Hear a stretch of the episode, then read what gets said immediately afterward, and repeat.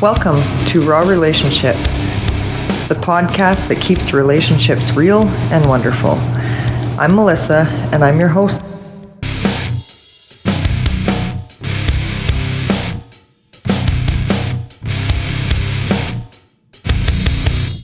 Welcome, everyone, to tonight's podcast. Tonight, we are interviewing Darren Jacklin.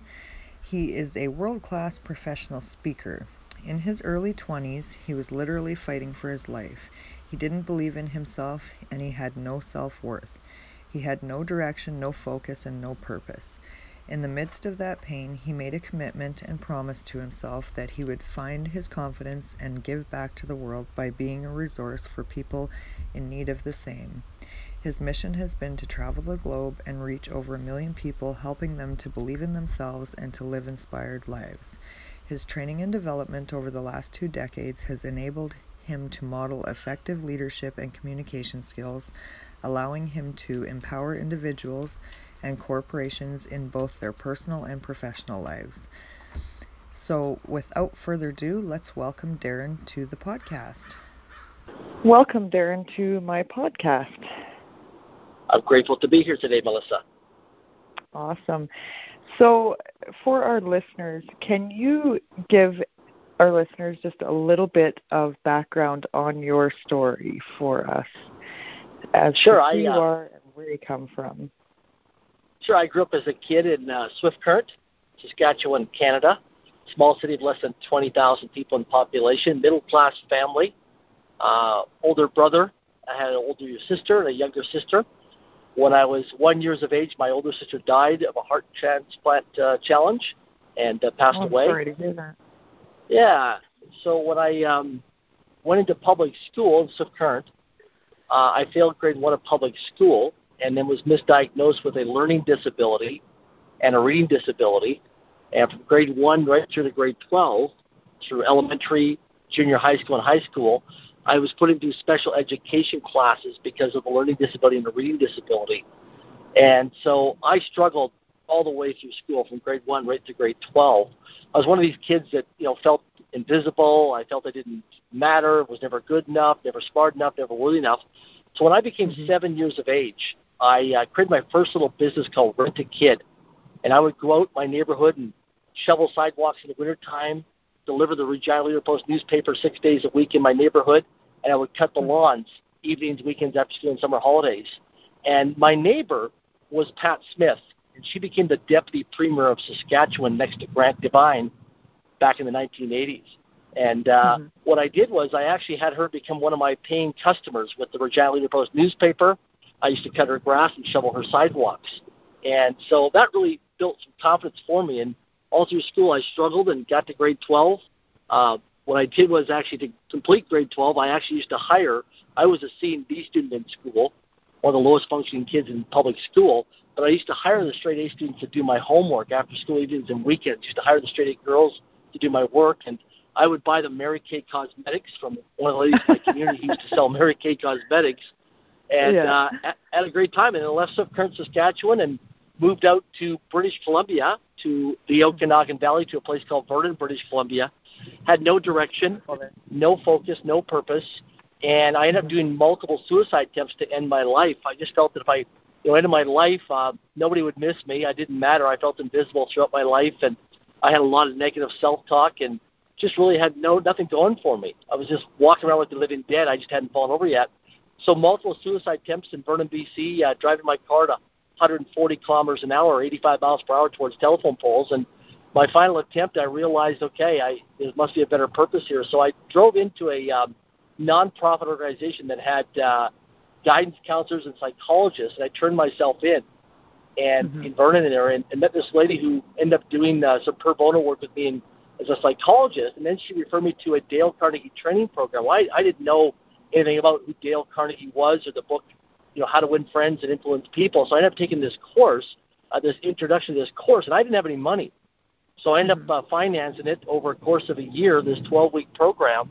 And when I got into this course, it was, you know, I was like, wow, all these people are positive and they're business people and they come from all walks of humanity. They're supportive people.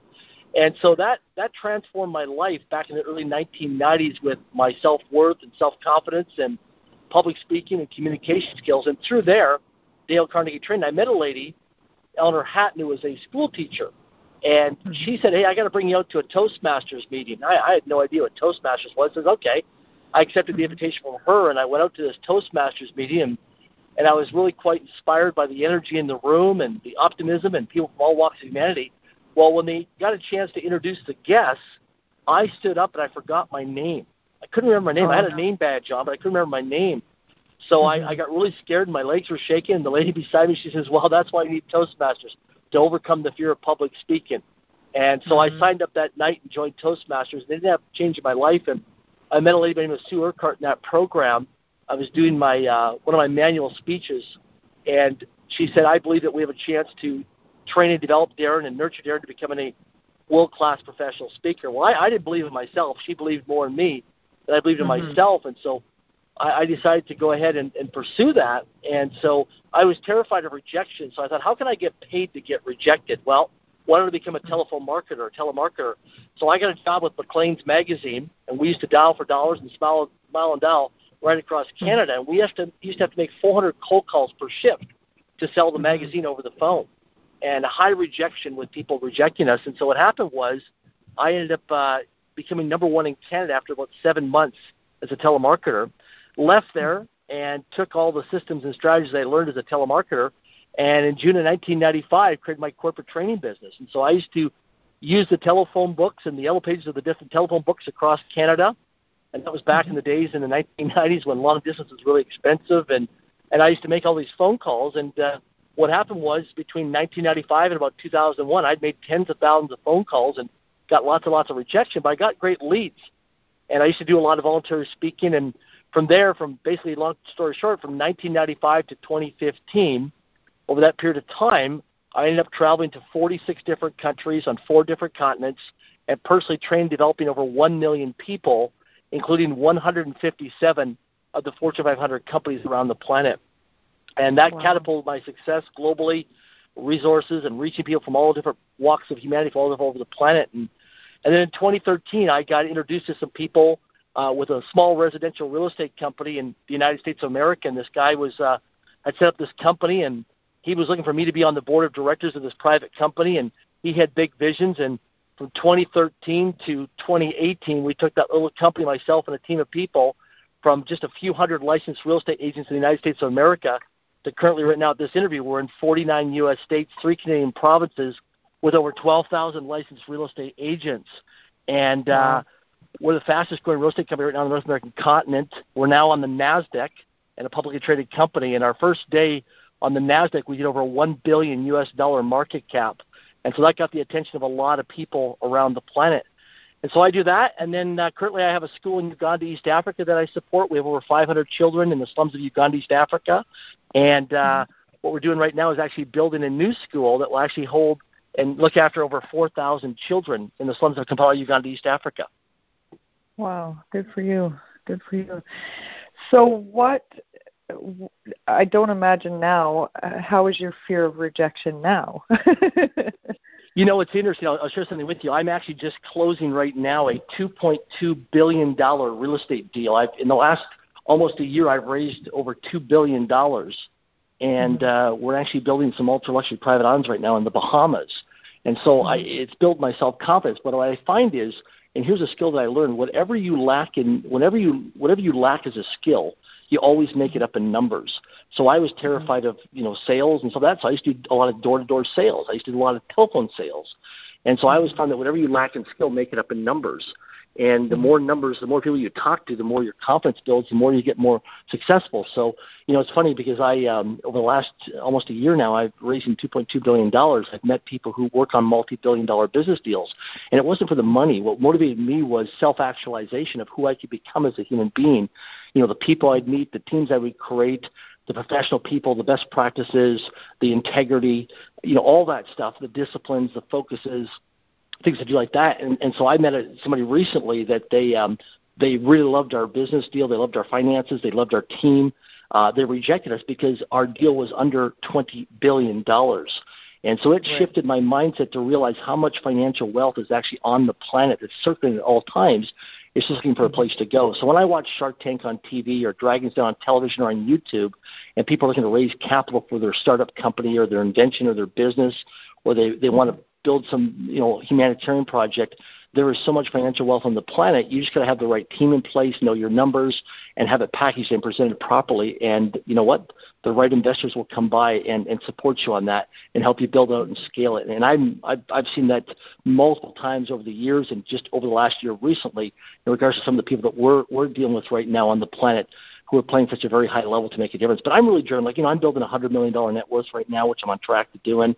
And uh, on Wednesday, September the 1st of 2027, my charitable remainder trust is going to deploy $100 million and give it away to my Foundation for Global Philanthropy causes. So I'm really driven right now to really serve humanity in terms of clean up our oceans, you know, helping kids with education in second and third world countries, creating lots of jobs and lots of opportunities, and just really look at some of our biggest problems on the on the planet right now in terms of humanitarian philanthropy thing and say, okay, how can I write a check and support people with that and really make a difference? Because we can rely on the governments, but they move too slow, and most people as private citizens, you know, 76% of the North American population live paycheck to paycheck.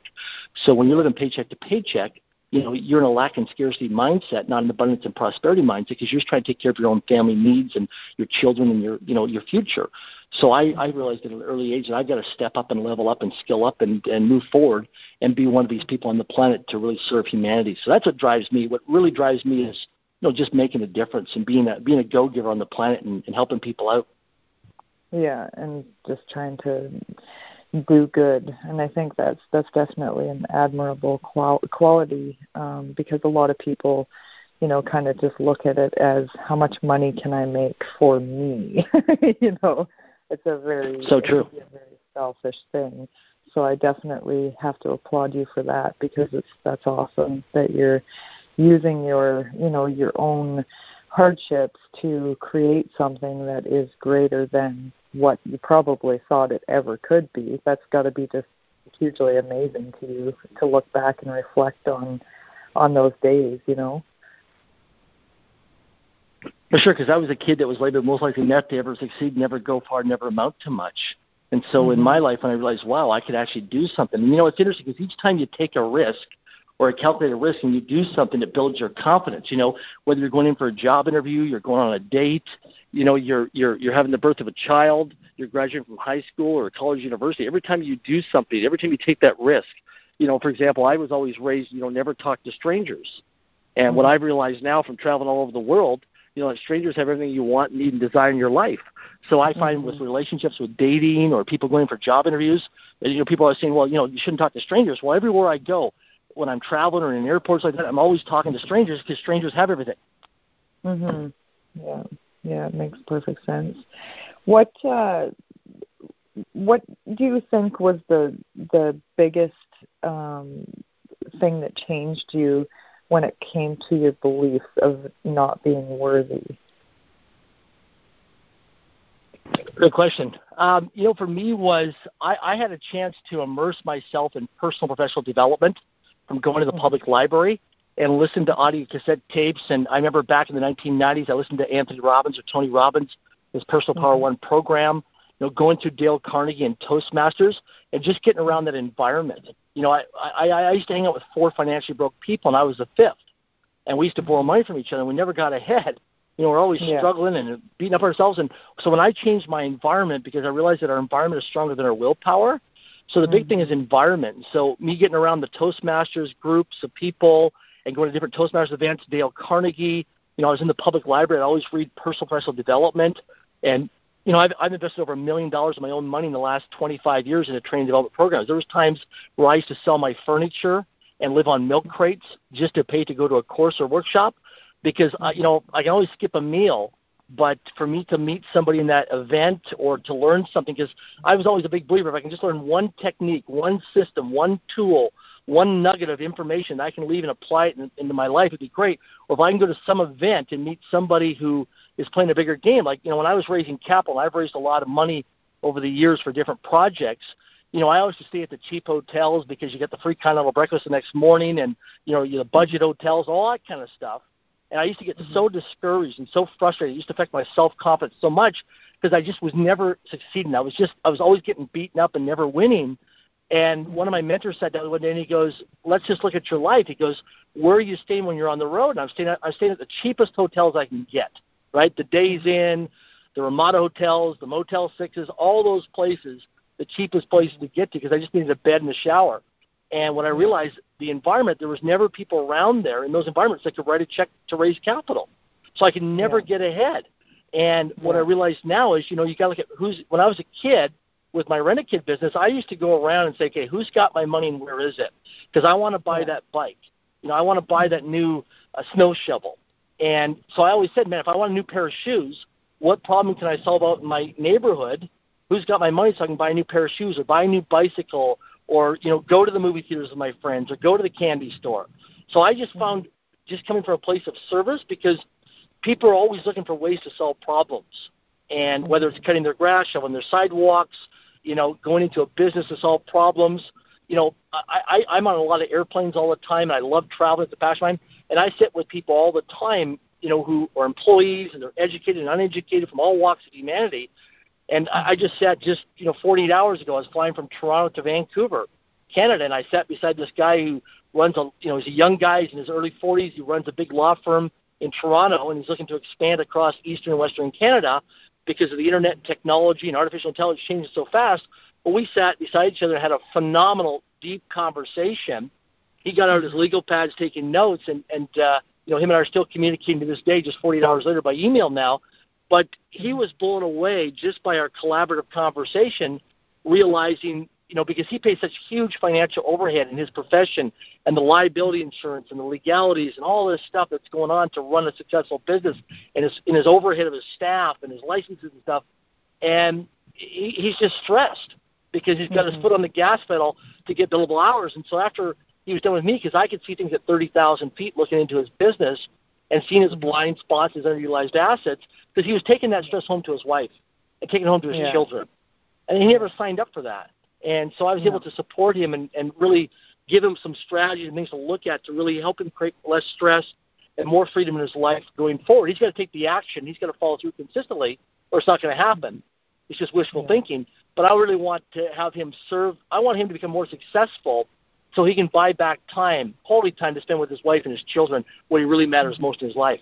So give him that yeah. opportunity to have more freedom.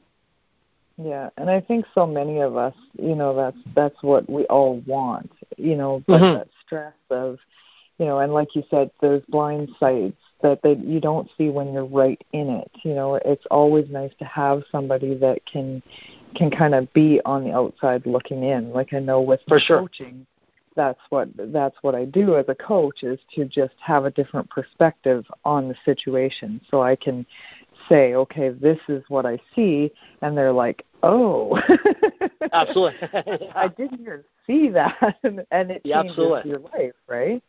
If you can, if you can actually listen to that and and kind of have forward movement. Um, my other question to you would be, um, what do you think um, as a child? What do you think? Do you think it was your upbringing that held you back? do what do you think was was the issue that kind of held you back as a child? So I had role models in school that were school mm-hmm. teachers and educators, and when they told me I would never amount to much, never go far, never achieve nothing, uh, when I was mm-hmm. put in these special education classes, uh, you know, I was told I was stupid, I was mm-hmm. not good enough, I was unworthy. Um, you know, you're always going to fail the exam. You're always going to be one of the dumb kids. Uh, you know, when I got into high school, I was told I'd always dig ditches. I'd probably work in a factory or warehouse or work for some union or work on the railroad. And again, there's no nothing wrong with those jobs where you need people to do all kinds of work. But it really damaged mm-hmm. my self confidence because you know I was I was the class clown in school because um, you know I was one that was always working. Um, so I always made money, but I also bought my friends because I didn't have any self worth, and yeah. uh, I didn't believe in myself. And so I had to learn, which I've done now. I spend a considerable amount of time from the inside out. You know, I meditate every day. I have daily routines and rituals I do that are non-negotiable in my life. I journal every single day of my life. I write out my goals 730 times a calendar year, every morning, every night. Don't miss a day. And that's discipline. I write out my goals a minimum of 730 times a calendar year. My top 10 mm-hmm. personal promises to myself, and then every time I have a setback, a failure, a rejection, I go back to my journal and I actually write out my top 10 promises again. So I reset mm-hmm. my mindset. So I'm obsessed with that. And uh, well, that's huge. I think that's huge. Like just to have it as a routine too, right? Not just every day do it here yeah. there. You know, you have to. It's a it's a mindset. It's huge. I know meditation for me is is huge. Like especially mm-hmm. mindfulness. You know, being present, being in the present moment right now. You know, going into my three year old mind and just being there. Because I think it's huge. You know, you you have to calm your brain because there's so much chatter you know and and like you said when you have role models whether it be from the school like in my case it was my stepdad told me my whole life growing up you'll never be anything. You're just this. You're just that. Mm-hmm. and for many many many years i believed that. And you know not that I, I i was fortunate enough to kind of rise above in a way but i never saw my full potential I didn't, you know, I didn't mm-hmm. think I could help people. I thought I would just be there. You know, I was just there. um, but now in my 30s, I'm learning, you know, as I go, that yes, I am worth more than what he said because in the ultimate grand scheme of things, he doesn't matter. So true. Yeah, and I think anybody, you know, uh, that's the public education system kind of scares me. Actually, I have a a little one going into kindergarten this next year, mm-hmm. and I'm like, uh, I just I, I would rather just homeschool him because I want to be the influence. You know, I want yeah. to be his influence on everything, and and I actually uh, teach him meditation. He meditates at night to go oh, to wow. sleep and he says to me we we when we started started at about three and a half and he's four and a half now. And every night he says to me oh mom we got to put the meditation on like he's it's in his brain. And i'm like if if that would have been done to me when i was a child i just can't imagine like the sky would be the limit. Things would be so different you know? So different. Yes. Yeah. Yeah i definitely think that's a huge a huge part of things so, what would be what would your advice to somebody that's kind of feeling struggling, um, maybe contemplating suicide? Um, what would be your your first your words of wisdom to that person that's listening right now in that position? Well, what I've, what I've learned from experience and traveling all over the world and meeting lots of people is we're actually selfish. When we're when we're mm-hmm. stressed or we're struggling, we're actually very selfish because we're focused on ourselves. And the way we get out of the way of ourselves is actually going to serve other people. And mm-hmm. so if we're depressed, and I've been depressed to a point where I closed the curtains and I didn't want to, you know, get out.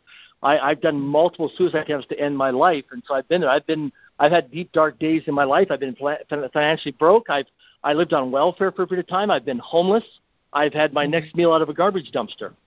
So, uh, mm-hmm. you know, I've been down and out. I've been, uh, you know, I've been very low in my life. Uh, I've, I've been in financial debt where I've had debt where I've had collection fees and credit cards. I used to have creditors show up right at my door. You know, I've had people show up my door looking for money. You know, when I was in my 20s and stuff.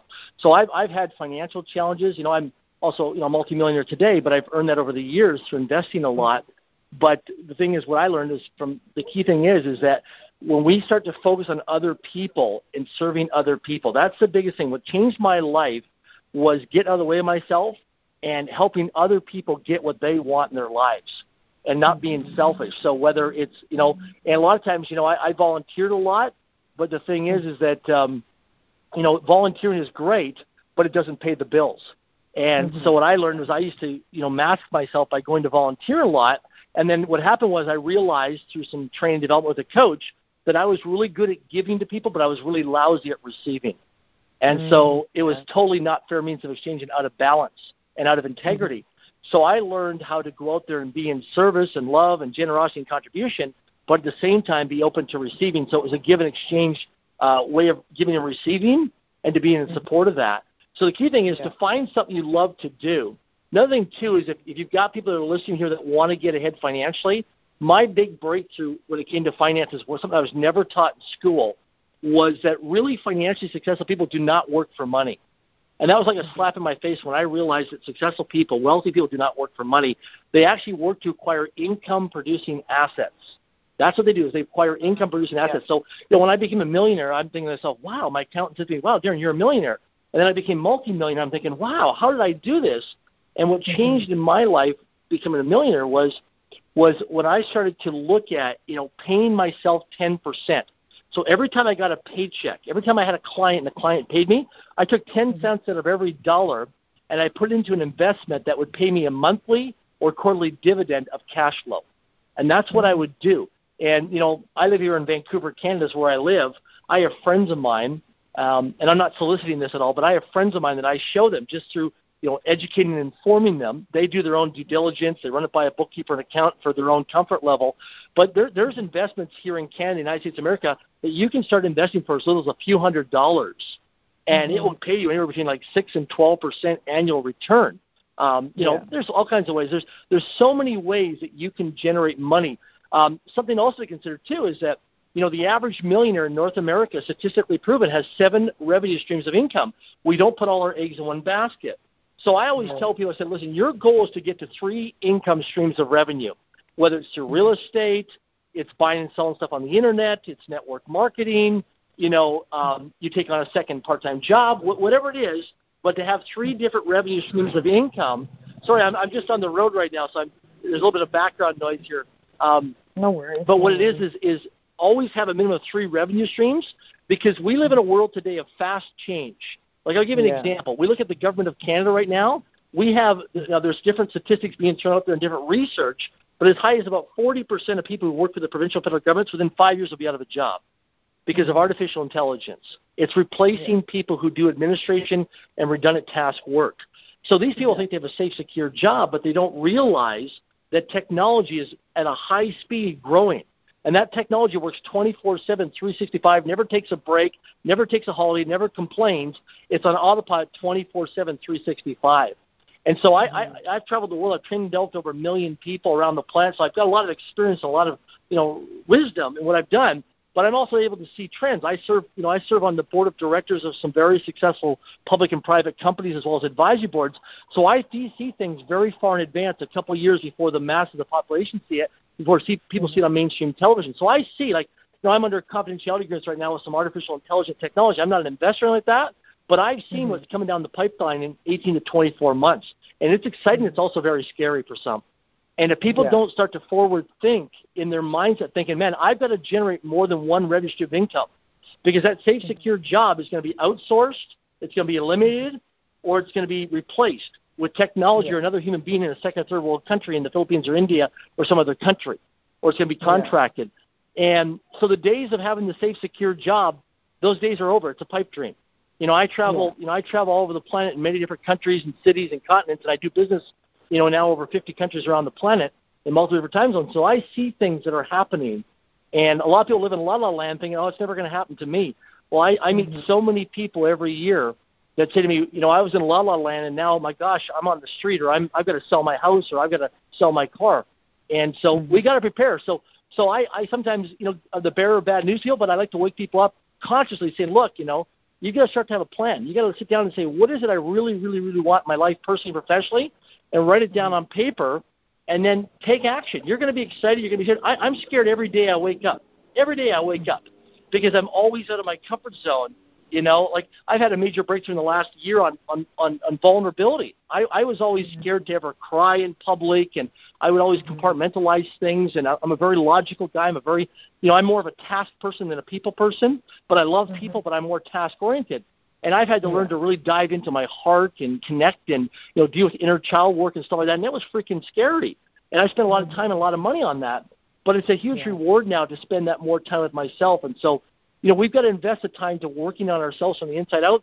You know, take courses, do meditations, read books, but actually get in the game of life. And I find the more experiential you can be, you know, like it's, you know, if if people want to learn about it, financial investing, well, you know, you've got to you've got to take training. Don't just go out and invest. I, I get people all the time that say, hey, you got to get into this this deal or this investment or something. I said, okay, well, how many hours have you invested learning about this investment? Mm-hmm. How much time? Yeah. How much due diligence have you done? Well, I find out you know like this cryptocurrency stuff. I I, I don't do it. I, to me, it's oh. wild wild west. It's too scary. Well, every That's... one of my friends that done it, every one of them has lost money, and some of them are yeah. selling their homes now. Some are going through a divorce because yeah. they bet they bet on they bet the farm on it and they lost everything. Mm-hmm. My husband keeps telling me that Bitcoin, Bitcoin. I'm like, stay away. My intuition just tells me it's bad. It's not good. Stay away from it. I am not putting my money anywhere near that. well, the thing is, people got to consider is, you know what? People will always sell you the dream, and that's the upside to every deal. But you also got to look at what's the downside. And I'm an investor, right? Yeah. I invest a lot of money every year in different projects, so I'm always I get people always pitching me and they sell me the dream. I said, that's great. Sell me the dream. That's good. But I want to learn the downside. How do I mitigate my exposure to potential risk and liability? And how do I protect yeah. my capital? And if, if I yeah. go into an investment, if, if I go into an investment, I expect that I'm going to lose 100% of that money. It's not going to change or alter my lifestyle currently. And so if mm-hmm. that 100% investment gets lost and it changes also my yeah. lifestyle, I have not earned the risk to actually get into that investment. So I have to take a path yeah. Yeah, and yeah. Also, another thing to consider too about money is whenever somebody's investing, is there's three types of money. There's calm money, there's step number one, calm money, cautious money, and nervous money. And so whenever you go into an investment opportunity or someone's pitching you on network marketing or any of these kind of things, real estate deals, you always say, if I was to write a check right now, is my money calm, cautious, or nervous? So if it's calm right. money, it's like a green light. Go ahead and do it. Do your due diligence. If it's mm-hmm. cautious, means you got to do more research, more due diligence, run it by an account, run it by your legal team, run it by somebody who's a mm-hmm. professionally qualified person. And if you're nervous, run from the deal. Don't ever get involved yeah. with nervous money. Yeah, and I think that's just a feeling, right? Like when you get that feeling like something is just not right, you know. You betcha. Then, well, I, I had a guy earlier today, for example, on LinkedIn. He kind of gets your link in a private message. I realized it was cut and paste, so I called him. It was a United States number, and I called the guy and I said, I said, I understand you're a money lender. And he goes, Yes, I am. I said, Good. Well, what can you tell me about money lending? And this guy found out this guy was over in Africa, This guy's in his phone number, and this guy knew nothing about it. He was just looking to take people's money for fees to do work and then scam them. And yeah. um, you know, I found out very quickly in the first couple of minutes why, because I got scammed a few years ago by not following a due diligence process. So I learned from experience yeah. through the school of hard yeah. knocks. Yeah, well, you have to, and I know, like for myself, I have um, I have a couple different businesses that I that I do from home so that I can be with my children because that's number one important to me. And uh, one of them, I have to recruit people, and they always, you know, some of them jump on right away and they'll they'll do it, and then there's other ones that are quite cautious and they apologize to me. I'm mm-hmm. sorry, mm-hmm. I have so many questions and I say, no, I'm glad you have questions. that is a good thing. I want the questions. That's what I'm here for. I don't want you to just jump on it and Absolutely. then realize it maybe it wasn't for you, you know. Oh, it's yep. raining here really hard well, the, the thing is that people want to do is what I always say whenever you're looking at an opportunity, whether it's a career or a job opportunity or a business opportunity, you want to imagine it's like a boat out in the water, metaphorically. Mm-hmm. And your job is yeah. to punch as many holes in that boat as possible to see if you can make it sink or make it swim. I have a good friend of mine in Edmonton, Alberta, Canada, not too far from where you are, where you live. Mm-hmm. And a good friend of mine, he's very skeptical. He's actually would be his career would be great as an insurance underwriter, and he's the type of guy you don't bring to a dinner party because people will say, "Hey, if he's coming again, I'm not coming," because he, he comes across very negatively. But the thing is, with this gentleman, is he's very good at researching and fact finding. So he's the type of guy I bring into a meeting because he's very skeptical, but he's the type of guy that's gonna that's gonna go through everything very methodically to see everything that can possibly go wrong in that opportunity or business deal. So what I do is I invite him sometimes for meetings face to face, like you know breakfast, lunch, and dinners. I'm meeting with investors, and what mm-hmm. I do is I have I have my friend uh, start speaking. So so guys come in to do a due diligence on a discovery, mm-hmm. and what we find is you know this guy's starting to poke holes in our opportunity. So I have my friend Michael start speaking, and he realized, wow, this guy that's sitting with Darren Jacklin right now is more skeptical than I am. So all of a sudden mm-hmm. they build a rapport with each other because they think they're a lot alike. And so I actually have mm-hmm. this guy as my due diligence, one of my due diligence guys that goes out other than an accountant or a lawyer doing due diligence to really start to poke holes in things. So so consider sometimes we, we see people out there in the public that are really negative on social media. They're like, you know, they're they're they're tearing down our business opportunity or idea. Use those mm-hmm. people as an asset for your opportunity to actually help you with due diligence. Because a lot of times mm-hmm. they're right and they can save you a lot of money and a lot of time and they can save you from making mistakes with others. And I wish I would have let Michael years ago because he would have saved me a lot of time and a lot of money, a lot of energy. Mhm. Yeah. Yeah, and I think I think you don't. I was reading um, on your website. I was reading. I think it was on the philanthropy page. You have mm-hmm. a bunch of of sayings, and there was one there that caught my eye um, that said, it was to do with money, and it was to do with um, giving somebody just giving somebody money doesn't for sure. Uh, yeah, doesn't make them um, great. You have it, to actually give them your support. And I you betcha for sure. Huge. Yeah, I thought that was huge. Can you touch on that a little bit before we? Well, I'll give you an example. I'll give you a real life example right now. So we have a school in Uganda, East Africa, and mm-hmm. um, you know, different culture over there. You know, they're in the slums of Uganda, East Africa. So their mindset mm-hmm. is just a handout. You know, some church, some nonprofit, some white Caucasian person in North America who's come over to do an African safari is going to give their money all the time and do a handout. So mm-hmm. what we do is I, I don't support that. I don't support that at all. There's no such thing as a free ride in life. So what I do is I show them by training, developing them, and educating and empowering them that look, let's look at your land, let's look at your natural resources here, and let's show you how to grow vegetables and sell it at a mm-hmm. farmer's market. Let's let's make beads, let's make baskets. Let's take the students and the staff and start to make things for a financial profit for cash flow mm-hmm. so we can self-sustain this school. And so, mm-hmm. you know, in the early days when we started a couple of years ago, they didn't have that belief system. They were very resistant and very against it because they're just you know gimme gimme gimme. And so what I mm-hmm. always say to people, you know, you, you've got to find something that's going to be a fair means of exchange. And, and I don't mm-hmm. want to be part of a school in, a, in, a, in terms of philanthropy. You know, I, I want to build businesses that generate millions and millions of dollars in cash, so I can use mm-hmm. that money. I, you know, I'm I'm all for making tens of millions of dollars a year, all for mm-hmm. that, and I'm going to be doing that very soon. I'm on track doing that in a big way with my investments, and mm-hmm. and I love that. I'm, I'm a capitalist at heart because you know, I, I've I've already achieved a level of success financially. You know, once once you mm-hmm. get your money right, you get your bills taken care of. You can then serve the community. You can then go build churches and pay for churches and buy churches. And you know, I get criticized a lot. People say, "Oh, you're focused on making money." Well, listen, when I'm in a restaurant with my friends and the bill comes, nobody ever complains to me when I pick up the check. right? yeah, no doubt, you know, nobody no nobody ever says, "Hey, Darren, you know, you know, when, when some of my friends get, in a, you know, get, get, get a business partner and they don't they don't have good credit and they can't finance it, and I come in as you know a partner, either raise the capital money in. Nobody ever criticizes me for the long hours and the time I put in to do that. Right? They mm-hmm. praise and recognize me and admire for doing stuff like that. Yeah. So some well, people got to take into consideration to look at that. Yeah, and the fact is, money rules the world. I mean, really, you know, sadly, I guess, but at the same time, mm-hmm. it, it is what it is, and that's you know, if you have a mindset of of a, a sense of lack all the time, yeah. then that's kind of where you get stuck. You know, like I for noticed sure. that for myself, I raised two girls, uh, my first two kids, as a single mom, and I'd never because I had my girls and I and I I just loved them so much. It wasn't a lack because I had mm-hmm. everything I wanted, and things just uh, worked out. Like the bills were paid, and I I didn't have yep. to stress too much. And and same with now. You know, like I've always been an entrepreneur at heart because I don't really want to work for the man. You know what I mean? No. I want to I want to be able to work on my own terms and and do my own thing and help people. I think has always been my uh, goal to help people to really be the best that they can be, rather than to get stuck in that victim lack. You know that mentality of of just mm-hmm. not having enough or being enough because we're all I think it's a birthright. It's something that we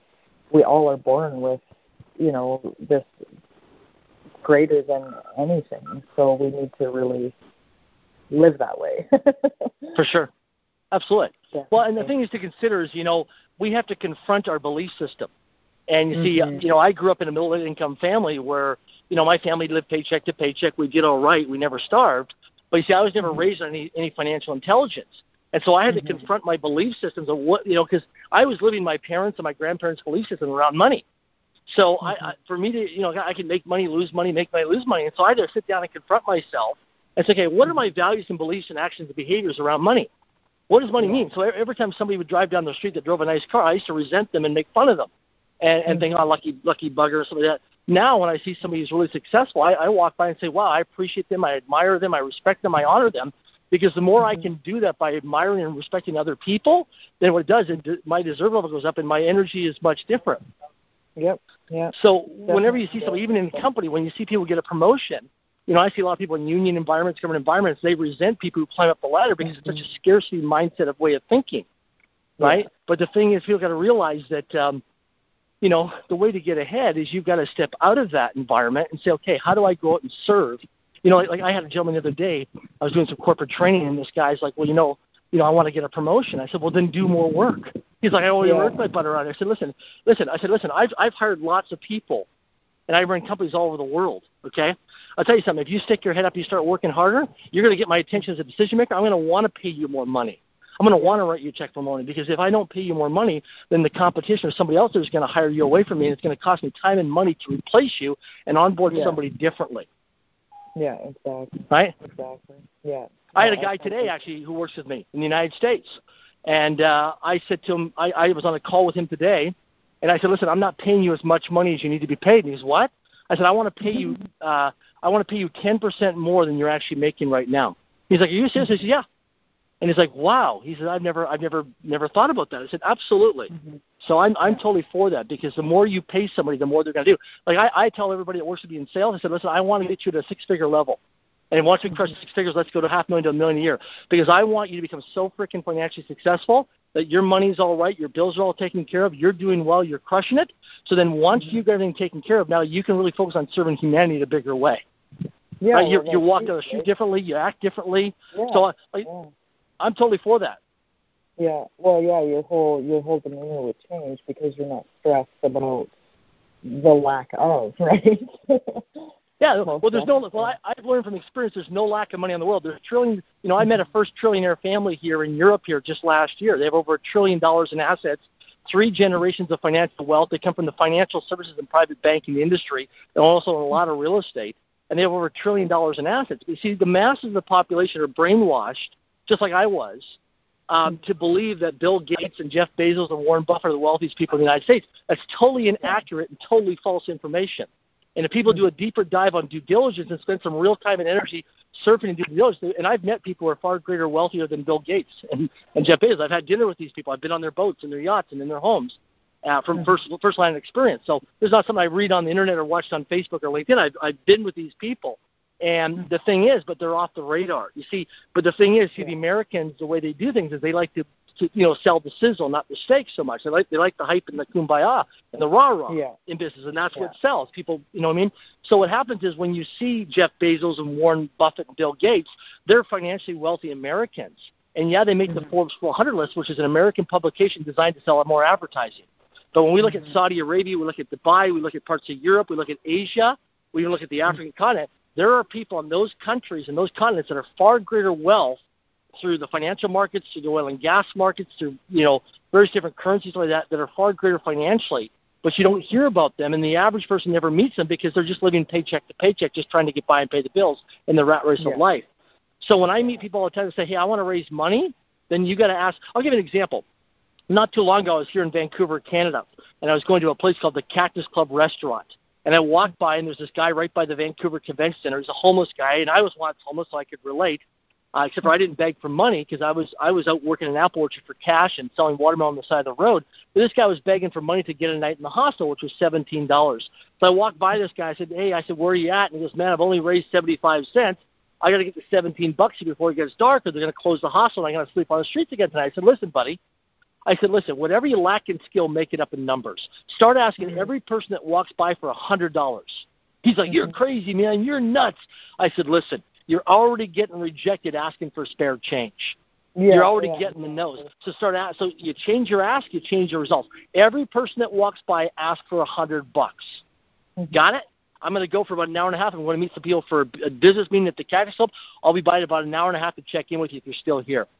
I walk away. The guy thinks I'm absolutely nutbar, crazy, you know, crazy guy, right? Walk away. Yeah. Come by an hour and a half later. This guy stands up tall. He's smiling. He's raised sixty-five dollars cash. He said. He said within a matter of minutes, when a guy walked by, a guy says, "Can you give me a hundred?" The guy says, "I can't give you a hundred, but I'll give you a twenty.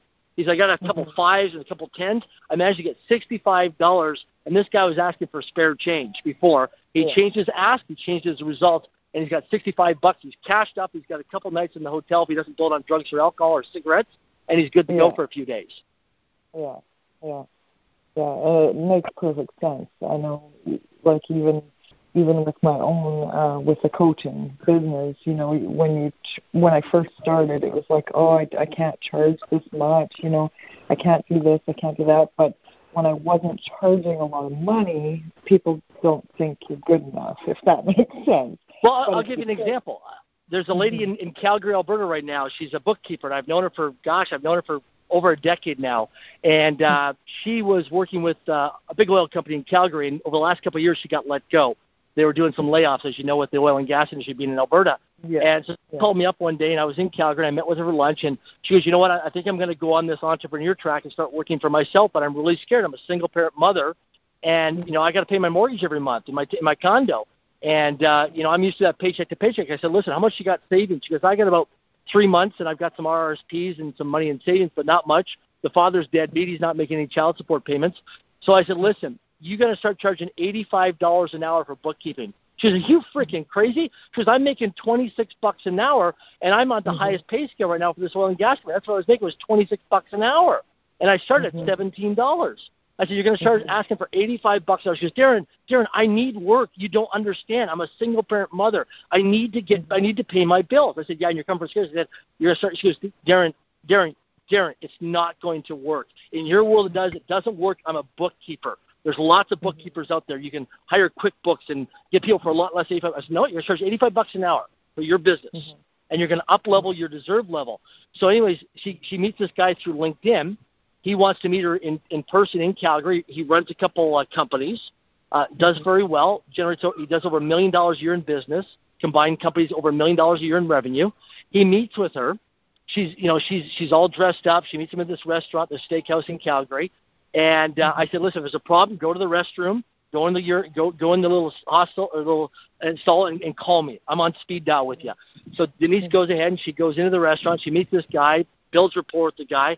She the guy gets to the bottom. and goes, okay, so how much, Denise? How much is it going to cost me to hire you to do bookkeeping from your home, right? For to run my books. She says it's eighty five dollars an hour. The guy looks at Denise and he says, "Is that it?"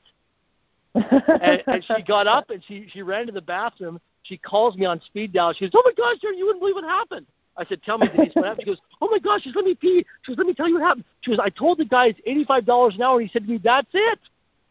And she goes, I, "Oh my gosh, he, he never got up, he never rejected." He goes, "That's it." I said, "What does that mean to you?" And she goes, he, "I could have asked for more. He thinks, yeah, he thinks he's yeah. getting a good deal." And she goes, yeah. yeah. I said, "Congratulations, get papered up on the deal, sign it, get a deposit, you're good to go." And she goes, mm-hmm. "Oh my gosh." And so she's thriving in her bookkeeping. In fact, I just talked to her about six months ago, and she's not taking on any clients now. She's working yeah. from home. She's location dependent. She's virtual. She's raising her daughter, and she does all the yeah. booking from home from this guy as her client. She's making a good living. She's paying her bills on time, and she got a little money extra saved every month. Yeah. Well, and I think it it you know when you can get to that level, so many of us put our self worth at a low, you know, at a low grade, and that's I mean, some would say it's because you're humble or, mm-hmm. you know, this is all what I'm worth. But at the same time, you know, it depends what your service is. And, you know, like for her, she's obviously good at it. She's been doing it for a while. So her worth is 85 bucks an hour. Maybe yep. to somebody As else, it's 150 bucks an hour, right?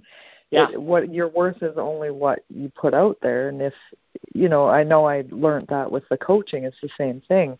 You know, I can charge eighty dollars an hour. I can charge five thousand dollars for a package. But but if, know. but if I meet you at a charity event or a dinner event, and you tell me you're a coach for fifty bucks an hour, I'm going to walk away. If you tell me you're yeah. you know, you're a coach to successful you tell me you're charging five hundred bucks an hour or a thousand bucks an hour, mm-hmm. you've got my attention. Yeah, yeah. Because I can afford yeah. your services at five hundred bucks or a thousand bucks an hour. I can afford that services. Now, mm-hmm. now, earlier days I couldn't do that, but I'm in a stage, stage in my life where I can now to a lot of hard work mm-hmm. and hustle over the years. So you know, yeah. I I put people, you know, I you know, I'm I'm on I'm on boards of directors and advisory boards where I get paid six figures plus equity, right? Mm-hmm. Whereas there's days where I would volunteer and, and they wouldn't even offer, they wouldn't even take my information for free, right? Yeah. So it goes back to our self worth and of what we say to ourselves every day. And money's just a currency. You know, like people don't realize that even in the business world, they have budgets every year that they have to spend money. Time is money to corporations, right? Yeah.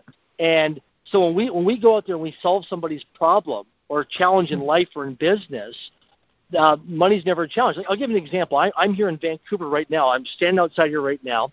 I'm in front of a yacht here right now that's probably about five hundred million dollars. It's got a mm-hmm. private helicopter on the back here right now. I'm in North Vancouver right now here at Lonsdale Quay, and I'm in front of a, a private yacht here right now. It's got a private helicopter in the back here, and this boat's probably used two weeks out of the year.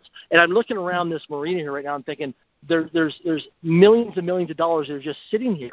And that's what people don't Yeah. realize that when you walk around, all the people, all the clothes, like you know, I, I had a lady the other day called me up. She's a good friend of mine from Kelowna, British Columbia. She says, "Hey, Darren, I'm really in a bind right now financially. I gotta I gotta raise some money." And I said, Lisa, I said, listen, I said, how many handbags and purses and boots do you own and shoes that you haven't worn or used in the last 12 months? She goes, oh, mm-hmm. Darren, you haven't been through my closets. I said, well, I've never been to your mm-hmm. place. And she goes, Darren, I, I have closets full of purses, boots, and shoes. I said, I said, how many of you worn in the last 12 months? She goes, Darren, you know me. I'm a, I have a shoe fetish, a purse fetish, and a boot fetish, and a belt fetish. and I said, well, I tell you what, you're going to have a fire sale, and you're going to sell these boots and shoes so that on online over the next 48 hours, and you'll raise the money. She called me just recently and told me that in one week she raised $1,700 cash mm-hmm.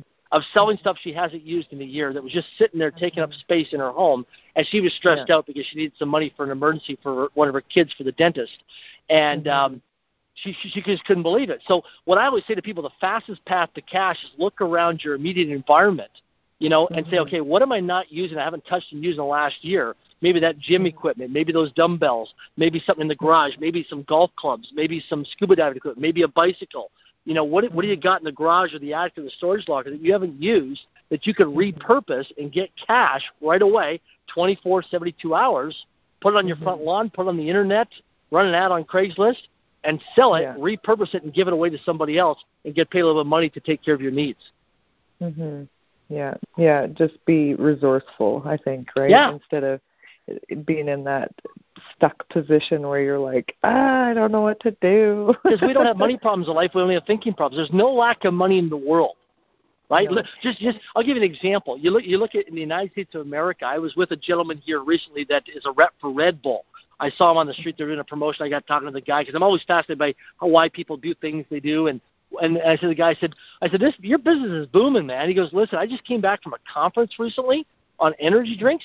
He goes, you know, in the United States of America, the, the, the, people spend over five billion U.S. dollars a year combined on all the energy drinks that you see in Walmart and in the liquor stores and the convenience stores. Five billion dollars a year they spend on energy drinks. Pe- People pay money to get more energy, Mhm. and yet they don't realize they could change their breathing, or they could do Yeah. you know aerobics or jumping jacks, or just change their physical state. But they spend five billion dollars a year on Yeah. energy. Yeah, and you know another thing that that I recently I, I do a lot of um, when I reflect I do a lot of writing, and um, I, one day I was sitting there thinking about time and Mhm. money kind of put together, and I'm thinking to myself I'm like time. If you're trading your time, whether it be a job or a service, the money that you get back, your time you can't get back. People can Correct. get their money back, so your time is invaluable ultimately, right? So if you're Well, putting a small price tag on it, it doesn't even make sense because then you're it's kind of like a backwards kind of thing. And Well, I was exactly. thinking to myself, if you if you looked at it from an analogy of if you had a bank account and you had no idea how much money was in there, you had no idea what the balance was, how you would use that money differently. You would prioritize it in a whole different way because you wouldn't know if the next day you went and there was none in there. And our Mhm. lives and time can be the same way because we never know how much time we have, right?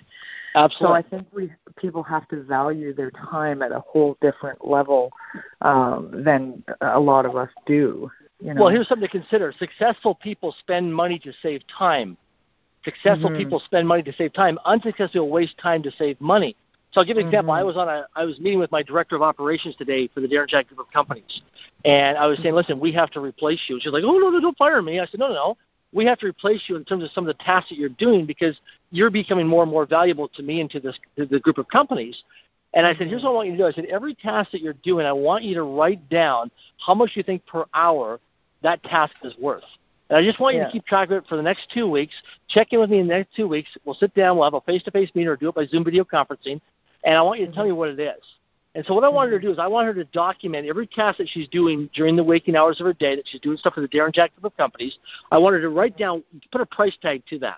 Then what I'm going to show yeah. her is how we can leverage that and outsource that and have somebody else do that task. It's a non-revenue generating activity, right? So like in my mm-hmm. life, for example, you know, returning phone calls and emails, stuff like that. I have a virtual assistant that does all mm-hmm. that stuff for me in the Philippines right? Yeah. I have people that work with me here in Canada, so I create local jobs here in Vancouver. I have people that work with me, but I also mm-hmm. I'm in a, I'm in a global village, so I have people all over the world. So we got to mm-hmm. look at you know if you're a real estate agent or a financial planner or a mortgage broker or you're an entrepreneur, you've got a job like you know like people say to me all the time. They go, man, I never have enough time to enjoy with my family. Well, mm-hmm. get the kid down the street to cut your grass, right? Like mm-hmm. I, I, I, I, I, for years have had a personal chef and people say, "Oh my gosh, you're showing off. You got a personal chef." I said, "No, no. Check this out." I said, "The average North American spends on average of three to five hundred dollars per month on impulse buying at Costco. That's the yeah, statistics. Yeah. Okay, in North America.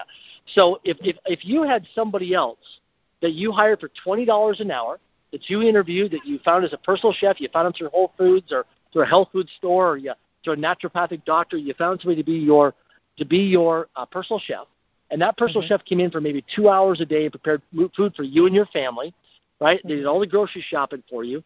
So I, I've done this, and I've and I've shown people on spreadsheets. We've run the numbers. I've had my bookkeeper and my accountant to verify it for accuracy purposes, and I show mm-hmm. people that the average person spends thirty five dollars per month on impulse buying. That if you take mm-hmm. that money and redirect it and repurpose it by having somebody go to Costco for you and do that shopping mm-hmm. for you and prepare all your food for you, what you spend in impulse buying, you can now make it up in labor, and it doesn't cost you any more money. And I'm living proof of it because I do it all the time. And plus, you don't have to spend that time preparing because you got. I save 20 hours a week. Yeah. By not yeah. cooking. Yeah. That's yeah. 80 hours a month. I get to live life on my own healthy. terms. Yeah, it's probably a little more healthy. So people don't realize it. They, they think, well, I got a wife and I got kids, I got a family. Well, hire someone, hire someone to come in as a nanny and do all your, you know, clean up your house, do your dry cleaning, do your laundry, run your errands, mm-hmm. do your chores, and hire somebody. And it's cheaper for you. You know, like like if we look at the millennial generation right now, and their stats mm-hmm. through you know ICBC here in British Columbia and different insurance companies, that the average millennial today under the age of 30 does not want to own their own automobile. Why? Because statistics show that here in North America, the average person that lives in a major city only drives their vehicle on average of two hours per day. So 22 mm-hmm. hours per day it sits stationary. So that's why a lot of these car share programs in major cities and centers across North America are becoming more and more popularized because there's a ride sharing program because the millennials realize that, hey, my car's sitting 22 hours a day. I'm paying a lot of money for insurance and maintenance yeah. and fuel for it.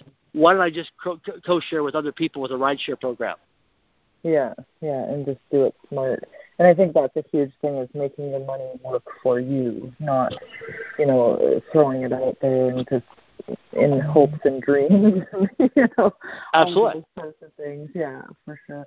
Well, Darren, how can people find you? Yeah, you know, you, you can always Google my name, Darren Jacklin. I come up on Google there, or if they want to go to my website and do a little bit more research, a little bit about me, if they also go to my website, uh, that will connect you to all my social media sites as well just go to darrenjacklin.com. That's triple W. It's Darren, D A R R E N. It's Jacklin, J A C K L I N.com. That's darrenjacklin.com. And you'll see me on YouTube, LinkedIn, all the social media sites, Facebook. And uh, I'm here to serve and make a difference in people's lives. Awesome. Well, I definitely appreciate your time um, to chat with me and to chat with our listeners because I think uh, what you have to offer, the advice you have to offer people is just uh, so worth more than anybody can ever ever imagine. So I hope that uh, I'll, I'll put the link to your website in the description on the podcast and also um, on my YouTube channel. And uh, I definitely thank you very much for your time. I'm grateful to be here and make a difference and serve people. Thank you so much for the opportunity. You're welcome. That was another great interview, as always. If you would like to find me, you can find me on my Facebook page, which is Raw Relationships. I also have a group on Facebook called Raw Relationships. This is a group where you can ask for advice and just get support from everyone in the group on everything relationships. Relationships with others as well as relationships with ourselves. Again, I really appreciate you taking the time to listen to my podcast, and I look forward to bringing you many more great interviews from experts all over the world.